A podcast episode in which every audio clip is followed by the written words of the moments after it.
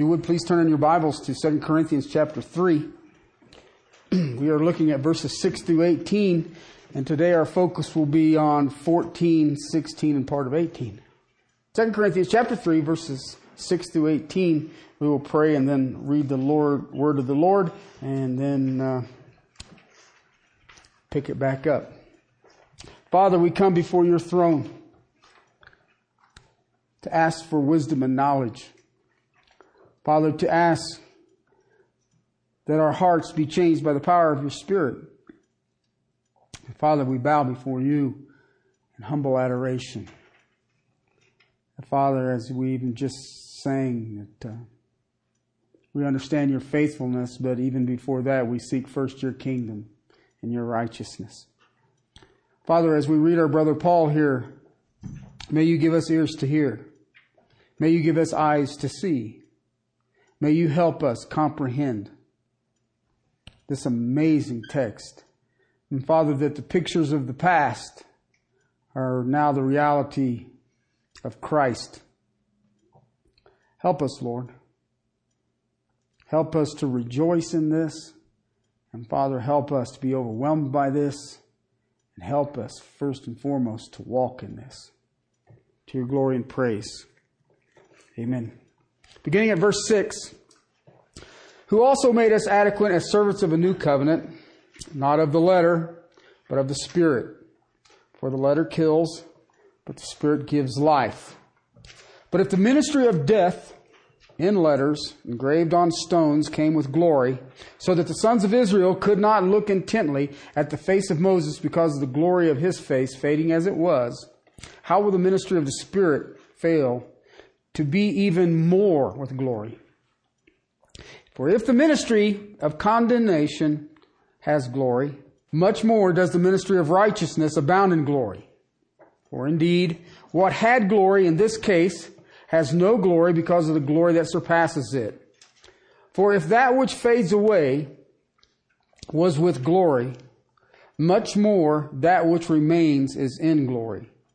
Therefore we have such a hope. We use great boldness in our speech and are not like Moses who used to put a veil over his face so that the sons of Israel would not look intently at the end of what was fading away. But their minds are hardened until this very day. At the reading of the old covenant, the same veil remains unlifted because it is removed in Christ. But to this day, whenever Moses is read, a veil lies over their heart but whenever a person turns to the Lord, the veil is taken away. Now the Lord is spirit, and where the spirit of the Lord is, there is liberty. But we all, with unveiled face, beholding as in a mirror the glory of the Lord, are being transformed into the same image from glory to glory, just as from the Lord the Spirit. We're looking at the Apostle Paul contrasting the Old Covenant and the New Covenant. We are looking at the apostle Paul contrasting external religion with a true relationship with Jesus Christ. And, and I believe that we here, Castle Rock Baptist Church in Castle Rock 2011, have gotten some skewed views of the two. I have placed an order for a book uh, that I will present to each family in this church. I would highly suggest, as soon as I get them, I will pass them out. And I would highly suggest that you take the time to read the book. It's an interesting book. It's an odd book. Okay, but it's based on this simple thing. When you think about your relationship with Jesus Christ, not your spouses, not your kids, your relationship with Jesus Christ, how would you describe it? I asked this on Wednesday night. Okay? If I had to describe my relationship with Jesus Christ, it's the name of the book Slave. Slave. And, and I believe that you and I have a skewed view of that. We have this in our mind that we are bond servants.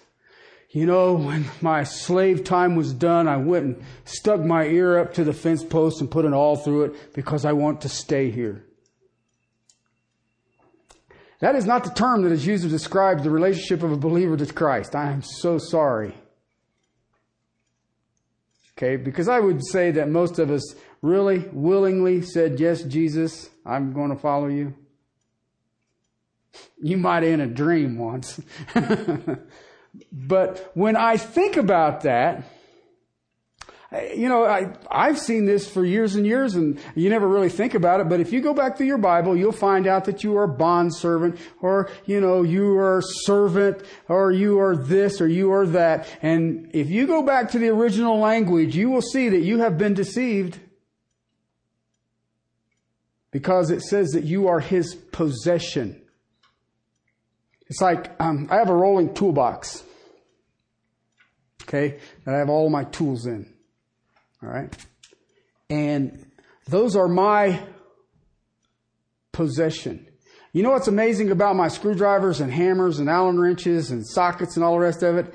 They don't do one thing unless I make them.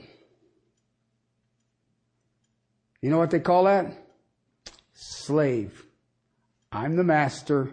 Those tools are my tools. You know what that means? That is your relationship with Jesus Christ.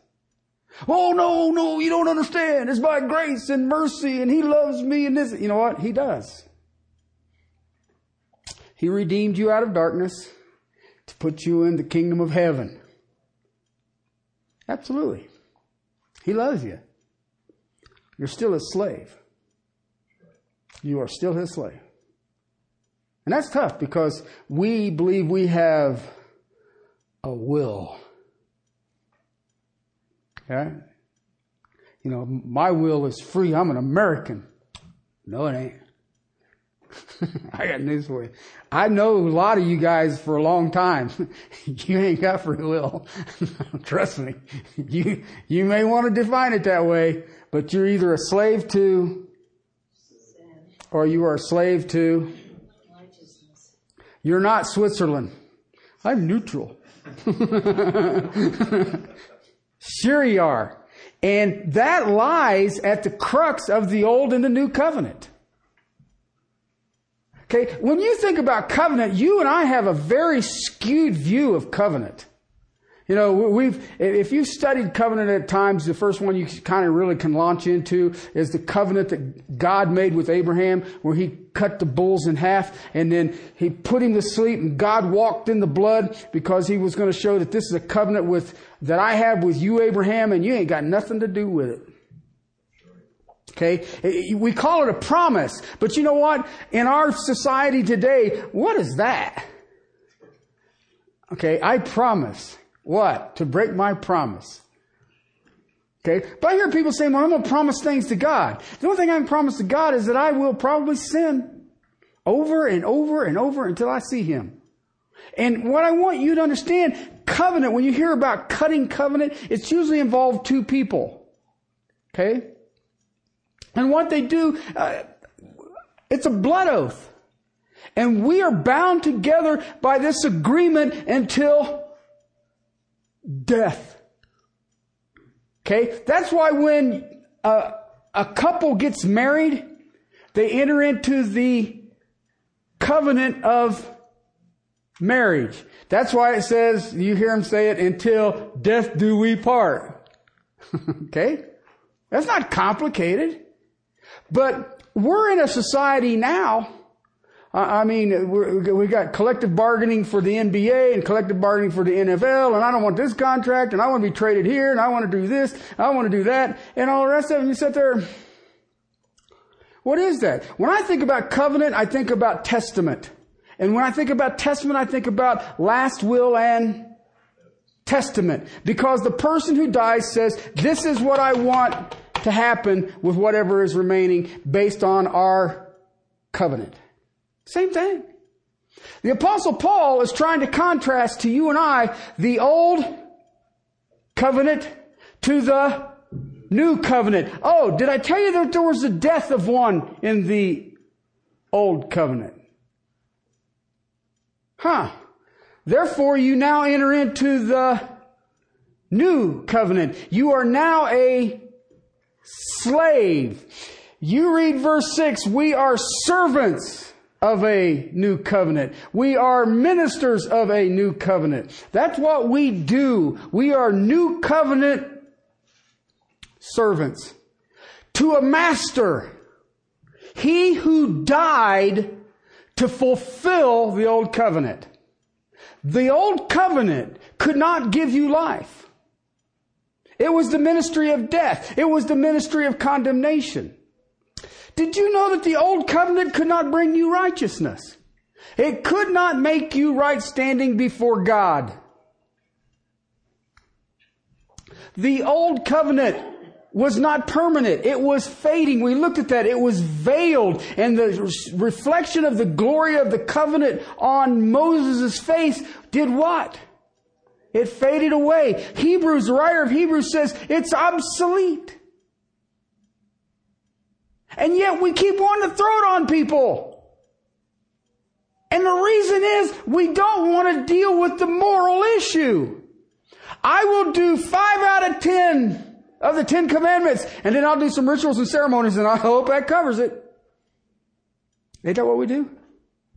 I look at the church today in this nation and I was reading an article by uh, Dr. Al Mohler. And he, it was just a commentary that he had put out on how can the church take a stand against homosexual marriage? Know, Al, dude, how, how, how can you say that? And he says, if the divorce rate in the church is equal to or surpassing that of the lost people, how can we tell them that we know how to morally conduct marriage? But ain't that what we do? Why do you have the second and the third and the fourth Baptist churches? I remember in Philadelphia a number of years ago, I run into the 42nd Presbyterian Church. You're like, wait a second. Dude, where are the rest? And how far up does that go? But that's what we do. We get confronted. Guess what? I'll start another Baptist church or I'll start another whatever. We'll do a Bible church. That way, nobody knows what we're really talking about. That's one of the amazing things that I watched today. Why? It's a lack of understanding of the old covenant and the new covenant. This new covenant is only permanent. It is only eternal. This new covenant does something that the old covenant could never do, and that was to bring hope to bring hope. Have you ever thought about that? You think about the things right now that take away your hope and ask yourself this simple question. Does it stand in light of the new covenant? Think about the things that annoy you. And it's usually about you. It's usually you. Okay? And which goes back to one, my simple statement. How do you describe your relationship with Jesus Christ? Hmm. You ever thought about your relationship with Jesus Christ? I really don't care what's going on around me. I know who my master is. You know what? Sure cleans it up. Sure cleans it up. Takes the edges right off of it. Why? Dude, I'm a slave of Christ.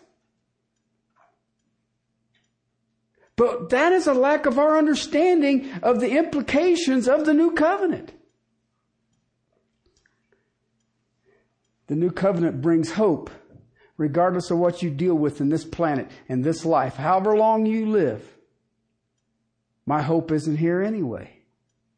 But it is also clear. We looked at this last week. It is clear. Why? It isn't veiled.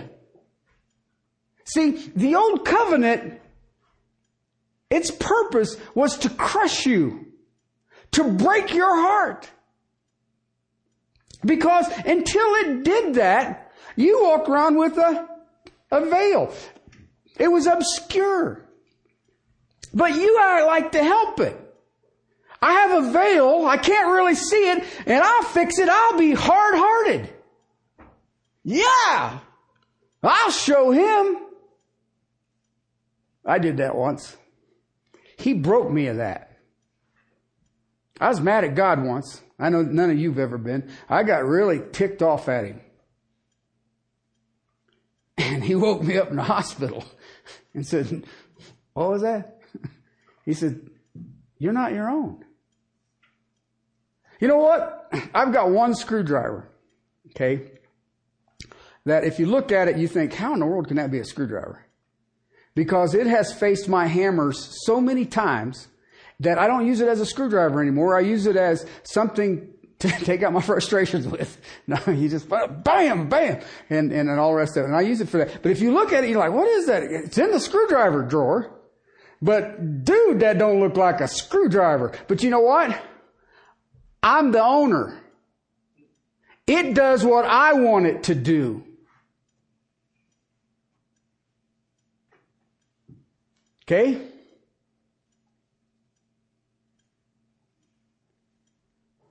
But the new covenant, the new covenant says you now have a new master. End of verse 14. Their minds are hardened, verse 14 says. For until this very day, okay, at the time writing of this book, until this very day, the reading of the old covenant, the same veil remains unlifted. Unlifted. Okay, why? It's only removed in Christ. It's only removed in Christ. Listen, without Christ, you can't get the old covenant. I don't care if you read it. You can't get it without Christ. See, the old covenant has to have the new to even understand the mystery.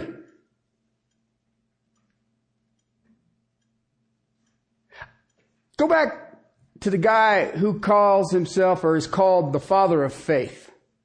Okay. He had a real small Bible. Okay. And he was promised a son. You're going to have a son. Okay. But you ain't going to have a son until I say you have a son. So he waited for him to get a hundred years old. Now, if God gives me a son at 100 years old, I'm going to have to tell him I'm going to fight again. Because, come here. I don't care if you do send me to the hospital. That'll be a blessing. But, you know, just get me out of here. All right. But he gives him a son. And so he raises his son. And they call him laughter. And I thought, yeah, that's about funny. Okay? But they call him laughter. And then God says, I want you to sacrifice that son to me. Who's the master? Who's the tool?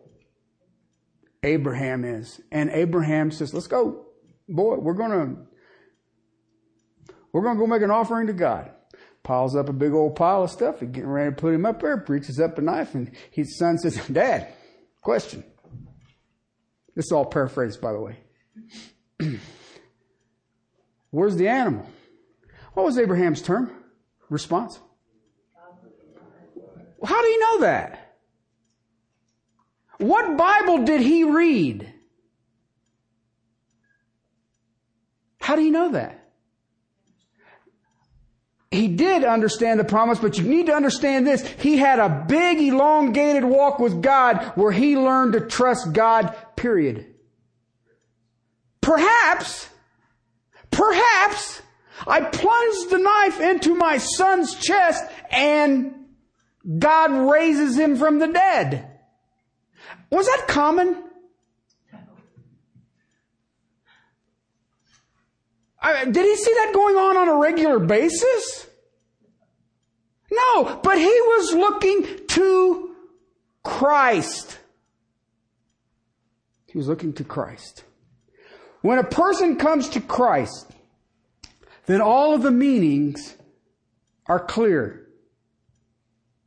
All the types, the pictures, the shadows, they're all clear. The veil that is cloaking it, making it obscure, is lifted. It's lifted. When someone comes to Christ, the veil is removed. When someone comes to Christ, you sitting down and listen to this. You need to hear this. When someone truly comes to Christ, there is now a spiritual understanding. No longer are they impaired. It is all clear now. Everything has clarity. Everything. Okay, there's time. Now listen. I talked about this in my Sunday school class. There's times when I read scripture, okay? And I just back away from it and think, well, there you go. I have no idea what that's about. Okay? And it may take a year and all of a sudden something will show up in my life and all of a sudden, oh, I get it now. All right? I read scripture as preventive maintenance. Okay? I don't want to be eyeball deep in awful so I figure out where in the world in the Bible can I overcome this thing? Because it is in tragedy that the glory of God, based on what He's already revealed to you in His holy word, because you are now in Christ, the veil is removed, you are no longer obscured, and no longer is it an external, let me make God happy. It is an internal, Lord, I am your slave. And if you want to use me as a pry bar and smack me with a hammer, it is to your good pleasure. I'm just thrilled that I'm yours. Kind of a different view of the church, isn't it?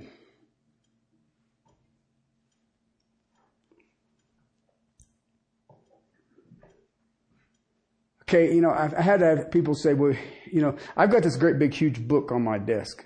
It's, it's about like that. It's, golly, it's about that thick. And of course, everybody comes in, if they're looking, I got it on a little stand, and they come on and they look, and this dude's got like a 12 pound Bible laying there. It's not the Bible. And everybody goes, well, I thought it was the Bible. It's got like print in both lines. and It looks like a Bible. Well, read it. Oh, that's not the Bible. It's got like stars and little things and footnotes and all. Yeah. It's a book called The Treasury of Scripture Knowledge. Okay. That in my Bible are my two most cherished possessions. Treasury of Scripture knowledge is somewhere around half a million cross references of every verb and every context throughout the Scriptures. And it's been compiled over ages by what I would classify as theologians. Okay? And everybody says, well, so you use that book. Yeah, because I can trace. You know, whenever I give you a cross reference in my notes, Treasury of Scripture knowledge give it to me. Okay, now there's some that I, you know, well, I remember that. All right? But you know what my greatest tool for Bible study is? Prayer. Prayer. And I'm not talking, Lord, it's time to study the Bible now, help me. That ain't the kind of prayer I'm talking about. I'm talking about the prayer that says, Lord, I'm that old beat up screwdriver and I don't want to get head, in the head with that hammer too many more times.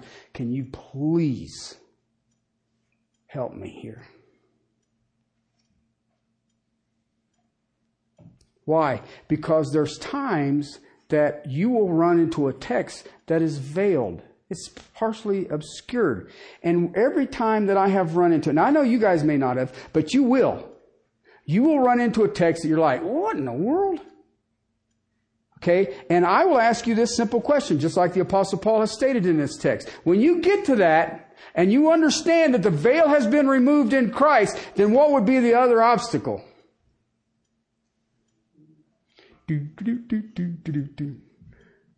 Not me. I don't have a hard heart. Come on. Are you kidding me? As soon as you think that, brothers and sisters, you will become that next screwdriver. And God's little hammer will say, here, I'll pry this off with you.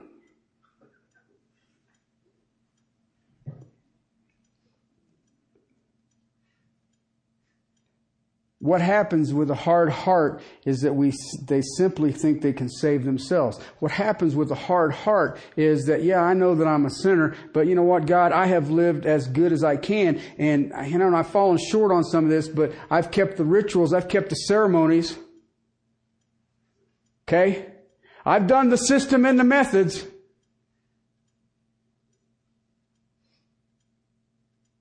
And therefore, I'm okay with you.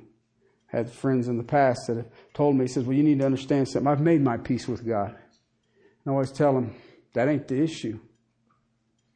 The issue is, is God made peace with you. And that's different. See, I see people in the body of Christ today who literally think if I do certain things, that will save me. And that is not the Bible I read. The Bible I read says, Here I am, holy, righteous God. And unless you can meet my holiness and my righteousness, you are my enemy condemned to hell. To pay for the arrogant heart that thinks that you can meet my righteousness.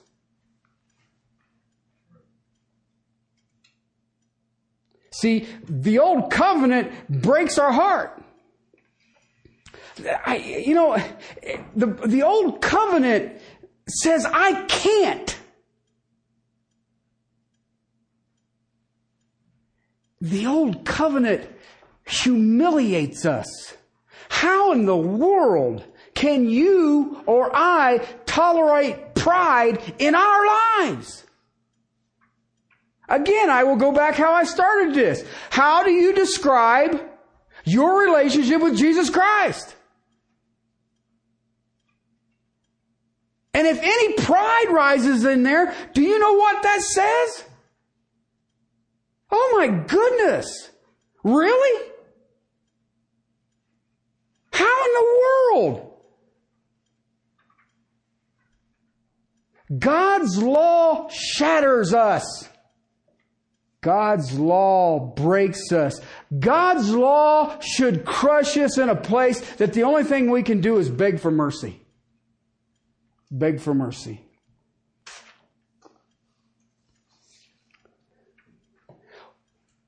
Do we cry out for His righteousness? Now, be careful. We like to cry out for other people to have God's righteousness.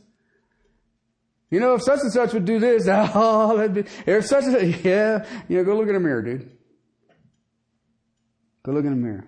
A hard heart takes the law of God and says, I see the standard, I can do a lot of this, and this will please God. Because he will know the intentions were to try to please him.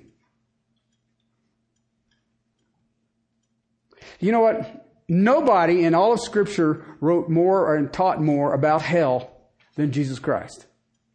Okay? And he has this phrase that's, that he uses speaking of hell to describe it. And he talks about there's weeping and gnashing of teeth. Okay? Gnashing of teeth, always thought that meant Dennis went to hell. Right? Dennis make me gnash my teeth. Um, if you go back to the original language, you will find out that gnashing of teeth is still defiance. I don't deserve to be here. Really? But in hell, there will be those who are weeping, saying, whoops. And then there will be those who will literally still be defying the holy, righteous standard of a perfect, omnipotent God ceremonies and rituals and systems. And you know what? I try to keep close to the morals. Whatever I lack in the moral side, I'll fill in with rituals or maybe a bigger offering at the end of the year. You know what? That is what every religion in the world does. When you read the Old Covenant, they don't understand it. Okay? And, and it's done on a regular basis. Um, the Jews were doing it at the writing of the New Testament. Um, 15, chapter 15 of the book of Acts, verse 21. For Moses from ancient generations was in every city those who preached him, since he is read in the synagogues every Sabbath.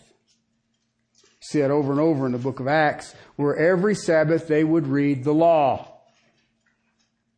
They're not ignorant of the law, but you know what? They didn't understand it. I see people today. I shared with you last week that I had a, a guy that I I know uh, who was raised in Catholicism and he realized that it was just an external thing and it was just a bunch of works and all the rest of it. And he was raised in a Catholic school and all that other stuff. So then he became a Presbyterian. And as a Presbyterian, he says, I read the Bible, I memorized the Bible, I knew the Bible and all the rest of it. He says, you know what? It doesn't do anything. I have the information. Nothing changed. You know why? Well, we've already looked at it. It's veiled from him, it's obscure, he can't understand it, and the hardness of his heart. Remember Jesus running around? They was always trying to pigeonhole him, give him a trick question. All right? The Pharisees, the scribes, the experts. And he always gave the same statement to start the answer. And I always love that. If you go to the context, you'll see. Have you not read? Have you not read? Perhaps you haven't read that one. I love that. All right, why? I'm an expert in the Torah. Have you not read? See, they read and they read and they read. But you know what? They never bowed to it. Wayne, our friend, many of you know, Wayne used to say, it is not a matter of you mastering the scriptures. It is a matter of the scriptures mastering you. Why? What's your relationship with Christ? What's your relationship with Christ? How would you define your relationship with Christ? Have you bowed? Have you bowed? Have you been humbled? How can you not read the book and not be humbled? Breaks the heart, causes us to plead for mercy. That's Christ centered preaching. We preach Christ and Him crucified we look to the works of Jesus Christ. Every Sabbath, he says here in verse 15, to this day, whenever Moses is read, a veil lies over their heart. When is he read? Every Sabbath. Every Sabbath. And yet it's still obscure. Listen, there's nothing wrong with the old covenant, brothers and sisters. I just want you to be aware of that. There's nothing wrong with it. The problem is the heart. The unwillingness to be broken, the unwillingness to confess sin. The unwillingness to even acknowledge one's own sin. Listen, I want you to think about something. And, and I've shared this in the past with, with some of you. In the Garden of Gethsemane, remember the garden? Jesus was praying. Remember, and as great drops of blood were coming off him, that's some pretty serious praying going on right there, right? Okay. And he says, Father, if possible, what? Take this cup from me. Now, do you understand what he just said? He knows there's no plan B.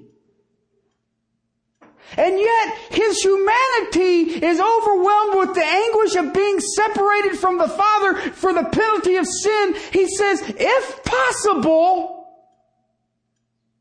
take this cup from me. But not my will, yours. Listen, that ain't Jesus saying, well, I wonder what God's up to right here. He knows what's going on. And you know what? The tragedy in the church today is none of us have ever walked into the garden and said, you know what, Lord? If possible,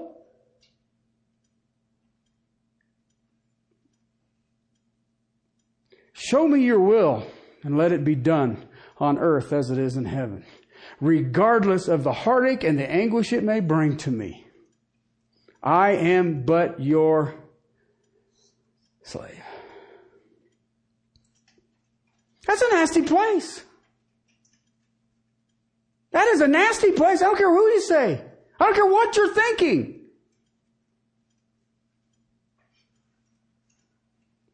Because of the hardness of our heart, the people of Israel, they could not look intently. They could not gaze upon the glory of God. It's beyond belief. Anyone called to salvation without repentance, I have but one thing to ask. What the heck were you saved from? That's all I want to know. You look at the church today and you tell me there's repentance.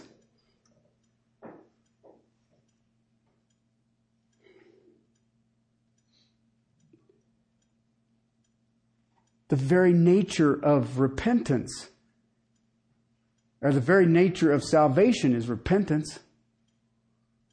I mean, everything of salvation is repentance. Salvation says you are a new creature. You're born again. You are completely different than what you were. And yet I look at the church and say, really? Really?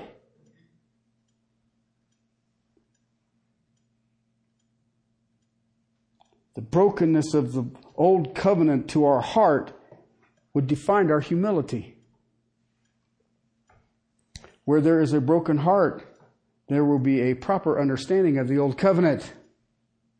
And when you have a proper understanding of the old covenant, then you will be in Christ. And you understand the forgiveness of God. So old covenant believers knew God was a forgiving God. Read Jonah. You know why he didn't want to go to Nineveh? He knew he would forgive them. They were tormentors of Israel. They were some of the most vile people you could ever read about. They did things that will just cause your jaw to drop. They used to take fetuses, newborn babies, and put them in a jar and put it in the cornerstone of a new building and it'd keep evil away. That always worked for me. That's what they did. They believed you offered your children to Moloch as a burnt offering. And Israel followed them. And they would come in and they would rob and steal and rape and pillage. And Jonah, I want you to go up and tell them to repent, God said. And Jonah said, I'm not on your, no. I'll go be bait. Why? Because he knew they would repent. Guess what? He went up and preached that God's hand was against them. Guess what they did? Ashes and sackcloth. And you know what? God spared that nation, that group, for a hundred years. As vile as they were. But you know what they did? They repented. Verse 16, if you look at that, whenever a person turns to the Lord, the veil is taken away. The veil is taken away. Verse 18 says, but we all with what? Unveiled face. Now, I want, I want, you to think about this for a second because he's got a transition here, but he's still in that contrast. Remember what he's saying here. When you turn to the Lord, what happens? When a person comes to Christ in faith, the veil is taken away. Moses used to have a veil on, and then when he went into the presence of the Lord, he went to see the Lord, he removed the veil. He was in direct vision of God's glory.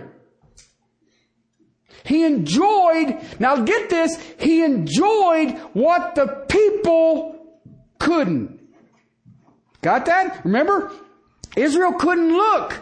They could not gaze on the reflected glory on Moses, and yet Moses went into the presence of God and he thought this was totally awesome. Now think about that for a second. He enjoyed what the people couldn't. You know, the question comes up, well, how did he survive?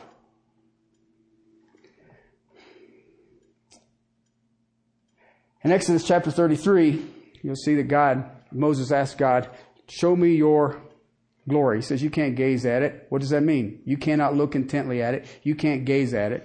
All right. So I'll stick you in the cleft and you can look at, I think Dr. MacArthur called it a toned down glory. He looked at the backside of God's glory. It was so great, it was just the reflective thing. Now I want you to think about this. Moses had a passion to see the glory of God. The people could not look, could not gaze upon the glory of God. Why? Because it was veiled and hard heartedness. Look at the body of Christ today. There are people who will set aside their time of worship with God because of their hard-heartedness. They don't want to be exposed to the glory of God. Read that verse 18. We with all unveiled face, beholding in a mirror what? Glory of the Lord. And there are times when I look into the mirror, I see the glory of the Lord. There's other times in my hard-heartedness, it doesn't seem quite as bright. It doesn't seem quite as important. And then I will go back to the opening question. What is your relationship with Jesus?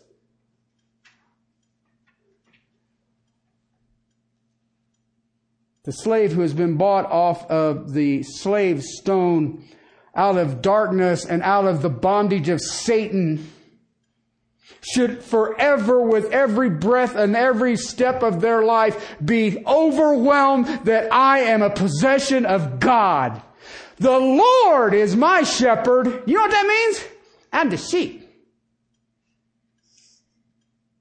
You know what that means? I don't tell the shepherd, hey dude, I was thinking we go down to the coast. What do you think?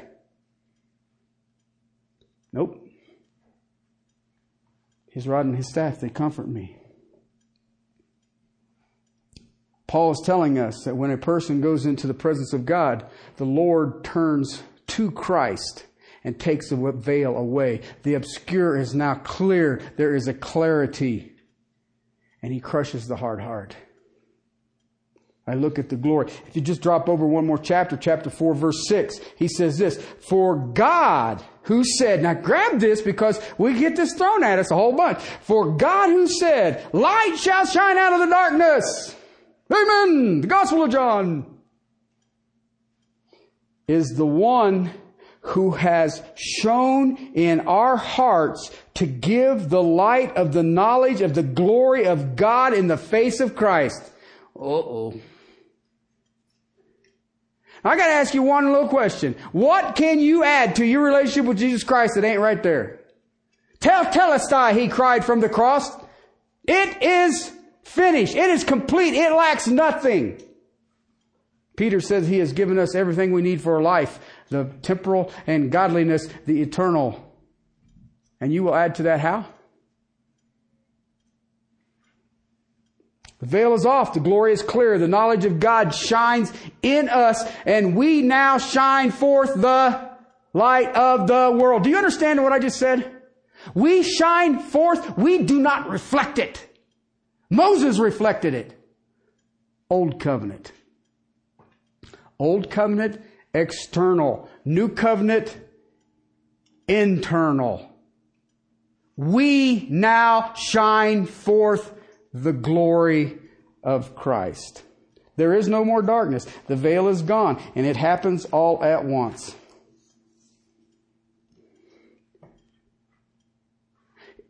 Have you ever run into those guys who are always coming to Christ? Have you ever seen it? You, know which one I'm talking about? Walk the aisle, walk the aisle, walk the aisle, say the prayer, say the prayer, say the prayer, walk the aisle, walk the aisle, and all the rest of it. And you know what I've noticed about every one of those who are and repeating that? The veil ain't gone. The veil ain't gone. I think it was Lenski, I can't remember if it's Lenski or Calvin, says that when coming unto Christ, true understanding floods the soul. Unquote. See, the gospel's clear. Gospel is clear. The veil is gone. The mystery is gone. And Romans chapter 10, verse 4 says, For Christ is the end of the law for righteousness to everyone who believes. Remember John the Baptist seen him coming down? He is the fulfillment of the law. Christ is the purpose of the law. Christ is the fulfillment of the law. Christ is the fulfillment of righteousness. The new covenant is superior for the reasons that are set before us. It gives life. It produces righteousness. It's permanent. It brings hope. It is clear. It is Christ centered. That's the superiority of it. This isn't a game, brothers and sisters. The law is there to crush us, to humiliate us.